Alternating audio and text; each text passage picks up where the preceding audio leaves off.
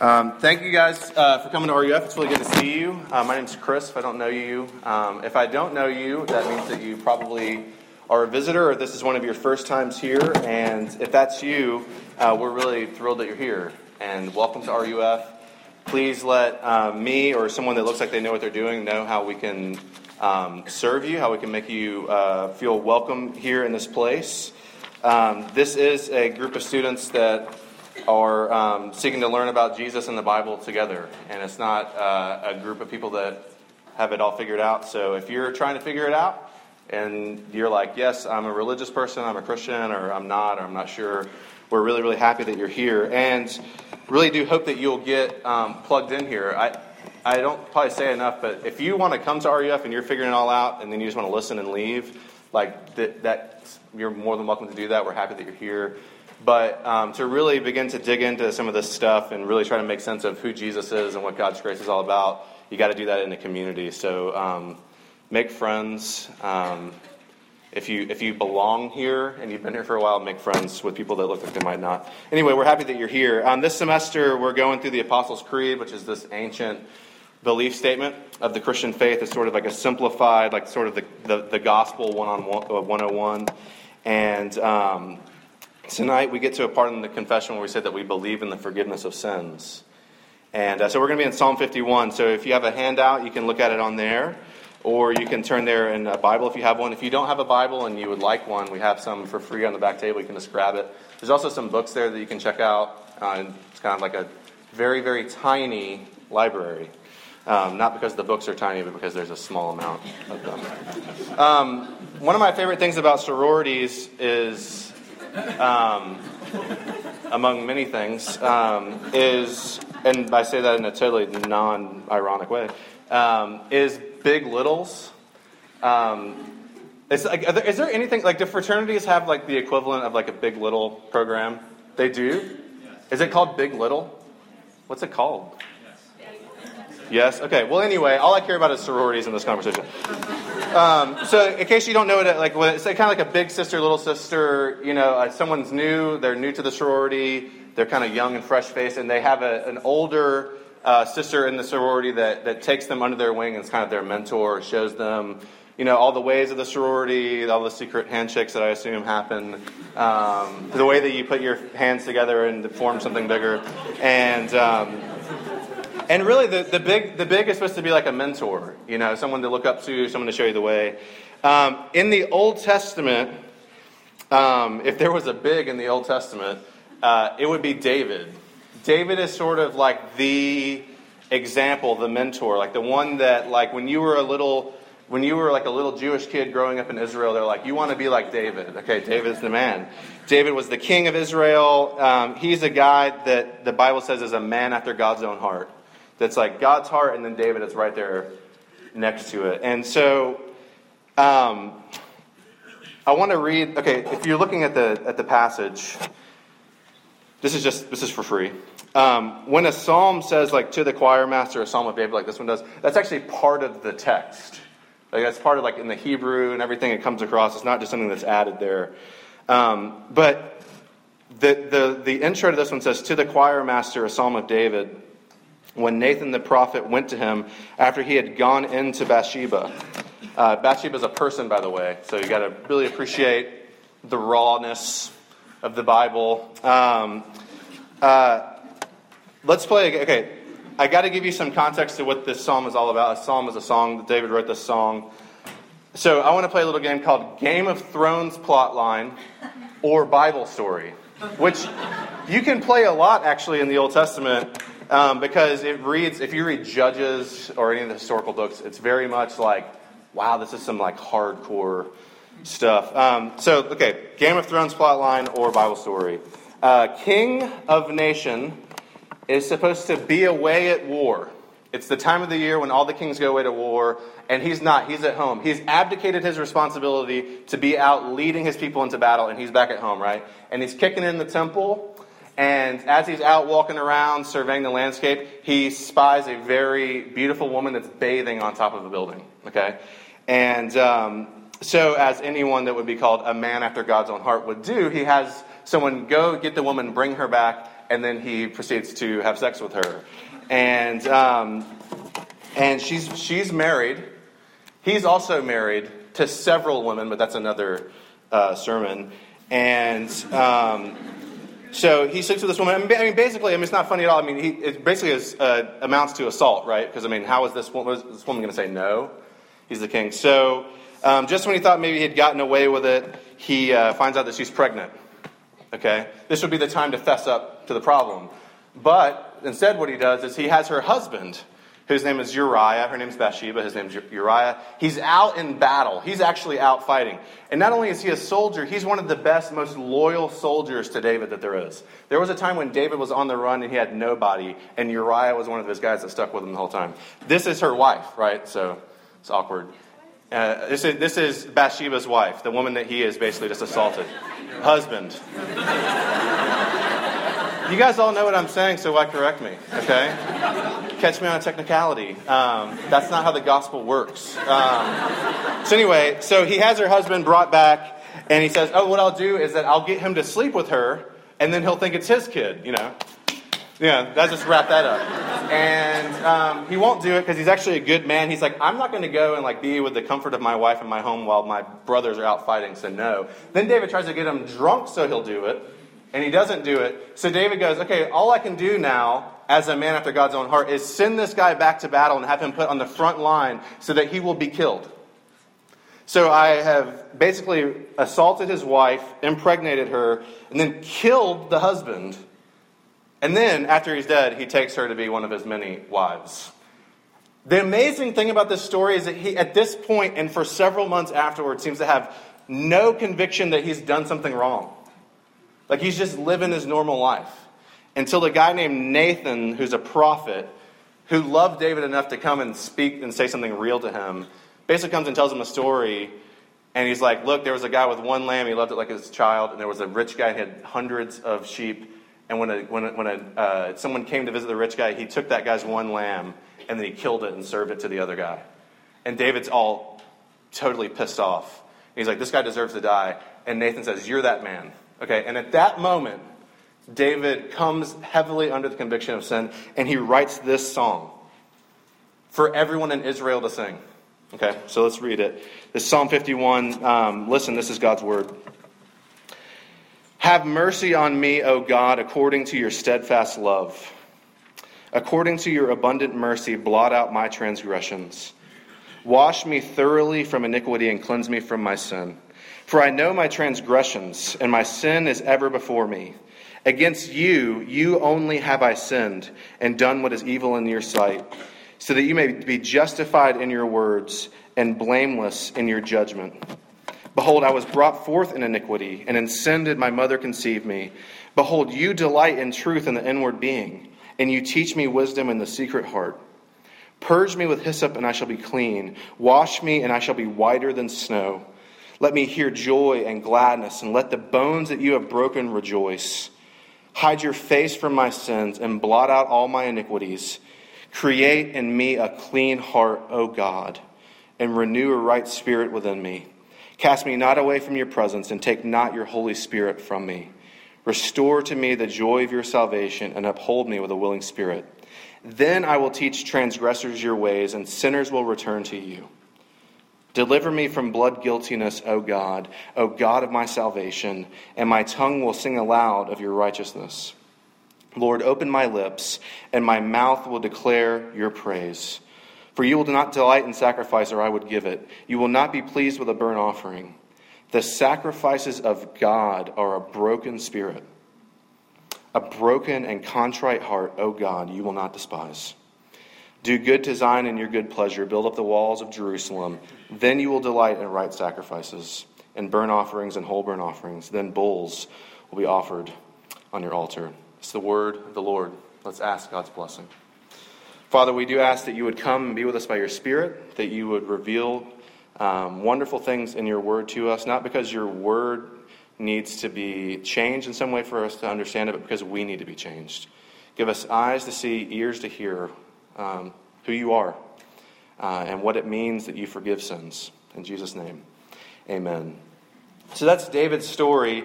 Um, I think that if you were in a sorority and you found out that your big was a, you know, sort of adulterer and murderer, you would maybe not feel like this was the person that you wanted to be mentoring you um, in your life. This was maybe not the person that you would say, I want to pattern my life after this person. But David is an example to us not of how to do everything right and be on your best behavior all the time and, and never make a mistake. Clearly, he's, he has mistakes, he has huge sins. David is an example to us of what happens to you when you believe that God can forgive your sin.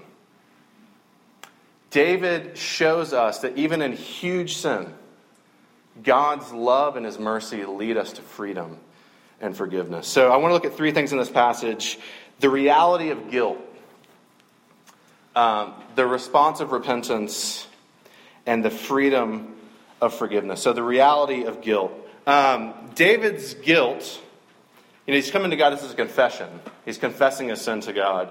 And his guilt complicated his relationship with God. If you haven't realized this yet, you soon will that uh, guilt always complicates any relationship that you're in. Okay, some of you guys know this from your parents.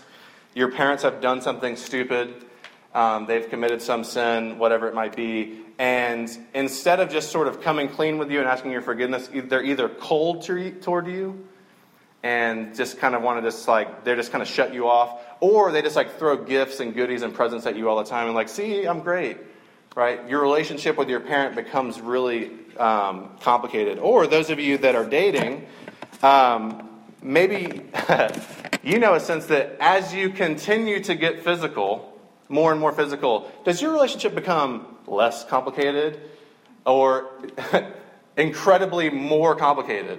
When you have a friend and then you hook up with them, that friendship somehow isn't quite so easy anymore. It's incredibly complicated. Um, Guilt complicates relationship, and David's sin has complicated his relationship with God, so he's coming to God and confessing. But if you were paying attention and you notice there in verse 4 when he says, Against you, you only have I sinned, um, if you were paying attention, maybe a red flag came up. Because last I checked, David basically sexually assaulted a girl and then killed her husband. Um, pretty sure he sinned against someone other than God, right? I would think that the, the other wronged parties in the situation would be going, uh, you know, what about me? Um, but what David is doing is he's recognizing in his guilt that our sin um, is not just a breaking of God's rules, not just a breaking of God's law, it's a breaking of God's heart. And even when our sin is directed toward another person, it's ultimately getting at God. Our sin is ultimately aimed at God because He's the one that we have a problem with. And really, what we do to other people is collateral damage. He's not, David obviously knows he's sinned against someone else, but he's saying, compared with what I've done to you, O God, it's as if I only sinned against you. Um, he, he's pointing that our sin is ultimately aimed at God. But David isn't just talking about this particular sin. Look what he, look what he says here. He, he's confessing his sin. And look in verse 5. Behold, I was brought forth in iniquity, and in sin did my mother conceive me. He's not saying that there's something wrong with sex, that there's something wrong with childbearing. He's saying that even before I was born, when I was conceived, I was in sin. Um, later on, he says, Create in me a clean heart. Um, he's in sin. Now, most of us, if you've thought about sin, or you've maybe even if you're not a Christian, but you've just thought about the idea of what it means to sin, um, you probably see it as like sort of like a scoreboard, like a tally board. You know, like you know, like when people are in prison and they're like counting down the days. You know, they have all these tally marks on the wall. Um, you know that like Monday, I did a lot of things I didn't like, and I had a lot of marks. But then Tuesday I was pretty good, I had less marks. But then Wednesday was pretty bad, and so I had, had more marks. And it's sort of tallying up. And we're sort of look back at times in our lives when we had more tally marks. We feel bad about those times. And then we look at times when we had less tally marks, and we feel okay about them. But what the Bible shows us is that sin isn't just sort of some accumulating bad deeds. Sin is a state of being. The Bible says that you're either one of, in one of two things. You're either in your sin or you're in Jesus Christ. That's it. You're in your sin in this state of being, or you're in Jesus Christ. You're in that state of being. And so, so um, Adam is talking here. Adam. David is talking here. Well, I mean, there's parallel. Anyway, um, uh, but you guys already knew that. Um, David's talking here about his sin, and he talks about it. He says, he's saying, Wash me, purge me. These are my favorite pants. And um, you would know that if you see me, because literally every single day I wear these pants, seven days a week. And um, part of it is because I like them. The other part of it is because I'm just really cheap, and my wife buys clothes, and I wear the same clothes every day. And um, and I'm cool with it. And uh, but I have two stains on these pants right now. One is from the chicken fried rice that we ate last night, and um, it's on there, but like it's a little crusty. But like if I throw it in the washing machine, it's going to come out. Okay. The other stain I have kind of above it is last week I was changing the oil in my car because I'm a man, and um, and that's the one car repair thing I can do. And I dripped one drip of new oil, and it like I watched it float through the air, and it landed on my pants. Okay, the difference between those two stains is when I wash my pants, the chicken fried rice will come out. That oil is never coming out. Uh, if you've ever spilled oil on a garment, you would know you can put baby powder on it, you can rub it with a toothbrush, you can do anything you want, but at the end of the day, you're going to be buying a new pair of pants. Uh, because that mark is going to stay there forever. And when, what, what, what David is showing us is that when he says, Create in me a clean heart, there's something even more than a deep cleaning that's needed. Something new is going to have to come. Our sin is not just something that we do. A question that I love to ask when I sit down with y'all is Do you think that you're a sinner because you sin, or do you sin because you're a sinner? You guys catch that? Are you a sinner because you sin, or do you sin because you are a sinner? David is showing us he sins because he is a sinner because he is in a state of being that is a sinner, and that out of that things come. Um, and how you answer that question of, of whether you're a sinner because you're a sin because you sin or you sin because you're a sinner shows me how, how seriously you deal with your sin. It's either just something I do or someone that I am. And David's showing us that it's someone that I am. Um, here's confession from me. I can tell you how I know that sin is more real than just a mistake that I make. When I was your age, I was a new Christian. And when I bowed my head to confess sin, when it was like in church, it's time to confess your sin, um, I never imagined that the first thing that would come to my mind is, I'm unkind to my children. But I am unkind to my children. I can be the worst thing going for my kids. Um, and I'm going to tell you a lesson. Again, this one's free. When you grow up, well, I mean, you're grown up, but when you, if you have kids, you can protect your kids from a lot of things, but you cannot protect your children from yourself. Um, your sin is going to get on them because you are a sinner. It's not behavior modification. There's something wrong with us. And that's what David is getting at. Um, so, how do we respond? So that's, that's guilt. That's a reality. That's something that exists. And I think if we're honest with ourselves, we feel it. Um, but how do we respond to that? David responds with repentance. Um, when I read this text, uh, this is one of my favorite Psalms. When we sit down for coffee a lot of times, and you guys are like, I'm struggling, we read this. I'll read this with you a lot. And uh, what always bothers me is at the very beginning. David, from the beginning, says, God, have mercy on me. That's how he starts. And I'm always thinking, like, that sounds a little bit presumptuous to me. Like, you came to God, you literally a murderer, adulterer, and immediately you come to God and you said, God, have mercy on me, or be kind to me, or show me your love. And my thought is always like, um, I'm not sure David feels bad enough. I'm not sure David has shown that he really is very convicted and he's just coming to God for some cheap grace. And if you think that when you read this, um, I know a lot of you do think that about other people, um, then that means that you and I don't really understand God very well. The word repentance means to turn around. That's what the word actually means. So if you ever like when it's like, hey, repent, believe in the gospel. Repent means to actually you're going in a direction that you turn around physically, do a 180, and you go in the other direction. And when you hear that, a lot of you, what you hear me saying is, you do bad thing.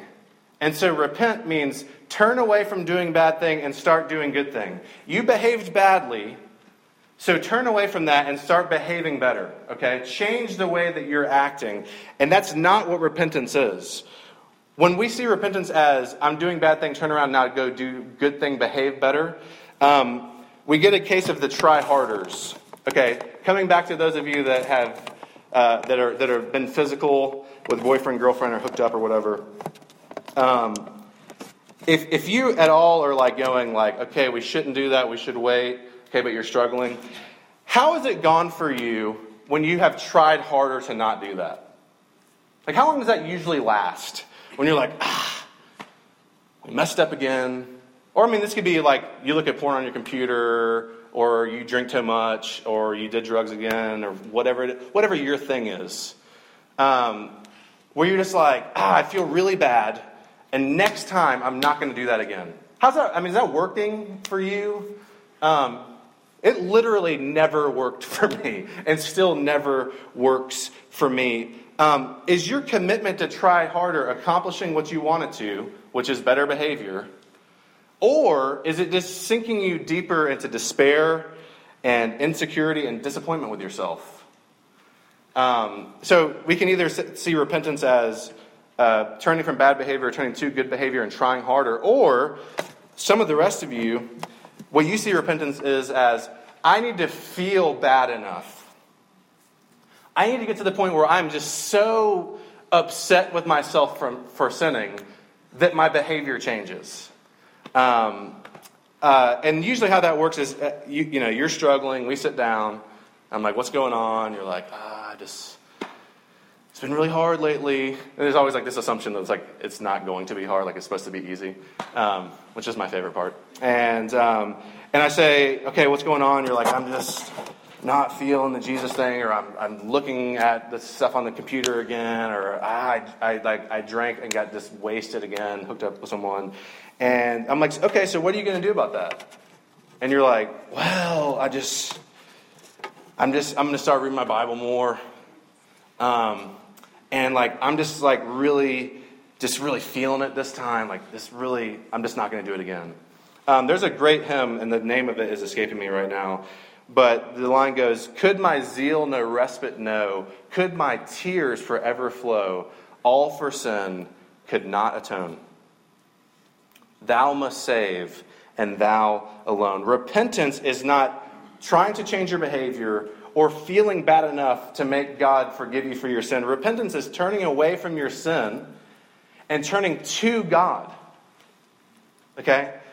David is showing us that repentance means He's turned from his sin and he's turned and looked at God. And the reason why you know he's found the real thing is because he's immediately talking about God's mercy. He's immediately goes, I'm a terrible sinner. I'm turning and looking at God.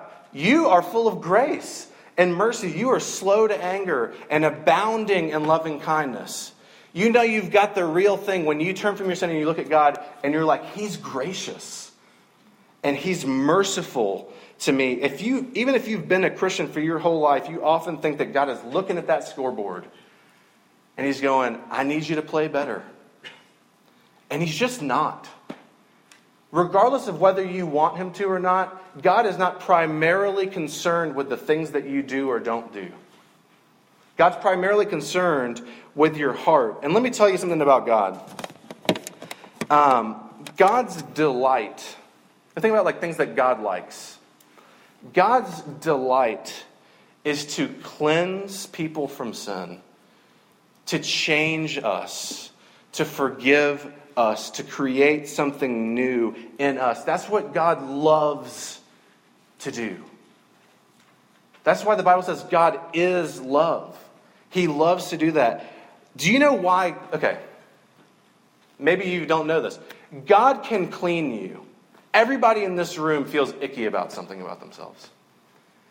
God not only can cleanse you, He wants to and He loves to, and He finds delight and joy in that. And He came and suffered and died because He loves that thing. And you know why Jesus can clean you? Because everything icky and dirty about yourself, even the stuff you don't know, He will take off of you and He will put it on Himself and He carries it away at the cross. And that's how He can make you clean. Do you know why Jesus can create in you a clean heart? Because Jesus has a clean heart. Because He lived perfectly and never sinned. And there's not a blemish on His heart. And He says, I will give it to you. No strings attached. As a gift. When we say grace, we mean God's giving a gift that you don't deserve. Um, the door is wide open. And all that Jesus says is just come and receive from me. Turn away from that crap and just come to me. If you're wondering whether the door is cracked, it is flung wide open, and God says, Today is the day of salvation. Come unto me and rest. Um, before I was uh, had this luxurious campus minister gig, I was um, a window cleaner, and I was a window cleaner in Hilton Head. And uh, if you've ever been to Hilton Head, you know that they have these plantations. Um, I was going to say not the bad kind, but I really do think they kind of are still the bad kind. Um, anyway, um, but so they have these plantations, and if, even if you're a window cleaner, you have to pay to get in kind of sucks. It's like I'm going to go in this place, I'm going to clean this person's windows, and I have to pay twenty dollars to get in. So it was one time I um, I had forgotten to leave a key at this place, and I really didn't want to pay to get in. So I went to the gate, and the lady just let me in. I got lost, and I ended up driving out of the plantation. And I told this other guy, I was like, "No, this lady just let me in," and like he called her up, and I guess like chewed her out. So I went back to the gate, and she like yelled at me and told me I had to pay, and so I just drove in, and um, which was really stupid. And uh, so immediately I got pulled over, and I was like dead to rights. Obviously, I just driven in, and I get this like brutal ticket. And uh, so anyway, so I went to I went to court in Hilton Head, and um, my thought was like, if I just show up, maybe he won't show up. Like the cop, maybe the, you know sometimes the cop doesn't show up. You don't have to. I don't know. Maybe that's a myth. And um, but the cop was there, and he was there before me. And um, I remember talking to the judge, and she was like, "Tell me what happened." And I told her, and um, and uh, she was like, How do you plead? And I was like, I plead guilty. I mean, I did the thing, but like, I'm just kind of like falling on you for grace. Like, maybe you can reduce it or whatever. And uh, she's like, Well, you'll hear your, you'll hear your uh, verdict in the mail, you know, like next case, whatever. So, like, a week later, I got a envelope in the mail, and it was from the you know, Beaufort County, you know, clerk of, you know, courts or whatever. And I opened it up, and it said, You pled not guilty. You were found not guilty and it was awesome. Um, the judge literally changed my plea. And what Jesus does is he comes and he has you dead to rights. And he switches your verdict with his verdict and he gives it to you for free. Y'all really struggle to forgive people. I know because I talked to you about your roommate. And um, and I love talking to you about your roommate, and please never stop talking to me about your roommate. Um, but you struggle to forgive your roommate, they drive you insane. And I wonder if you struggle to forgive your roommate because you don't actually believe that God is for you. Um, you think that God demands that you feel bad enough before he's merciful to you. So you demand that your roommate feel bad enough and show contrition before you are merciful to them. How you treat that person that lives in your house is directly correlated to what you think God thinks about you. You think that you have to take some steps in the right direction. I don't know why it's I need to pray and read my Bible more, but that's what it so often is when I talk to you. You think you have to take some steps in the right direction for God to love and accept and, and, show mercy on you. So you demand that your sister or your parents or your boyfriend or girlfriend or your roommate take steps in the right direction before you're merciful to them. And that is not grace. That is earning it. And if there's one thing the gospel is against, it's you earning it. Um, I, I, I wonder. Um, yeah, I wonder where that comes from. But David is saying to God, God, be gracious to me. Not because he's asking God to change, he's asking God to be himself. Um, did you know that God is merciful and kind? Are you afraid to believe in God's grace when you screw up? Um, so, the reality of guilt, the response of repentance, turning to God and seeing Him as He really is, as merciful, and that gives us freedom. Two things. Forgiveness gives us freedom to forgive other people and to exercise forgiveness to other people. Look in the passage there. It says in verse 13, Then I will teach transgressors your ways, and sinners will return to you. Um, if you're here tonight and you're not a Christian, or maybe you are and you're just not familiar with Christian circles, I want to apologize. Because one of our worst impulses as Christians is to really be angry at other people because they sin. Um, this is the thing that like, I do it, okay? But drives me the craziest about ourselves is that we spend time with our roommate and they're rude to us. And we're like, what's wrong with them? Why don't they just stop being rude? It's like you're mad at them for being a sinner. Uh, it's like, of course they're a sinner. Like, what do you expect them to be? Um, turning to God and finding that He gives grace frees us to love messed up people. Because you're admitting I'm messed up and I'm in need. And so I can extend grace and forgiveness. He says, I will teach transgressors your ways. You've got to stop demanding that other people get it together. Because really, you only want other people to get it together so that your life will be easier. Not so that they'll be happier, so that you'll be happier. That's why you want your roommate to start doing the dishes more, start treating you a different way. It's because you want to be happier and more convenienced. Not because you care about their spiritual health. Can we stop demanding that people get it together and instead just admit what it really is? I'm a beggar showing another beggar where they can find bread. So the forgiveness of sins frees us to extend forgiveness, and the forgiveness of sins frees us to be broken. This is the last thing. Um, look at the very end of the passage there, verse 16. For you will not delight in sacrifice, or I would give it. You will not be pleased with a burnt offering. Um, God commands sacrifice. Okay? He commands for us to live in a certain way. But God is way less concerned with the outward thing than you think He is. He's, he, what He wants is for the outward sign to reflect something that's going on inside. And if it's not going on inside, He doesn't want it. If you come to RUF or you go to church or you read your Bible or you do whatever Christian activity because you think at the end of it God owes you something, you're totally missing it. God owes you nothing but he gives in his grace. And what God wants from us is in verse 17.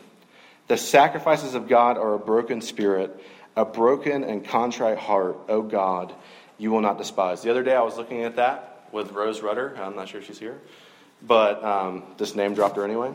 And uh, she said, I really like that. And I said, Why do you really like that? Like, why would you like being brokenhearted? And she said, If I didn't have a broken spirit, I wouldn't think that I needed God. And what could be worse than thinking that you don't need God? There is no more lost moment than thinking that you don't need God. Once we are broken and contrite, to come to God and say, I'm dependent on you. We don't like to be dependent on anybody. You guys are just like bucking against being dependent on your parents. And then when they don't give you money, like you're whining about it. Um, God cares about your sacrifice, but only if your heart is in it. And what David is showing us is to be a person after God's own heart doesn't mean that you've fixed your behavior, doesn't mean that you're performing better. David was a man after God's own heart because he was a sinner desperately clinging to God for grace. Do you want to change? Do you want your life to change? There are no resources out of full dependence on God's grace that are going to change you. Let's pray. Father, thank you for your grace and mercy and peace to us in Christ. You give a gift. You won't sell it. You won't let us earn it because we can't. You give it to us as a gift. And Father, we need to rely on you. Help us to do that. In Jesus' name, amen.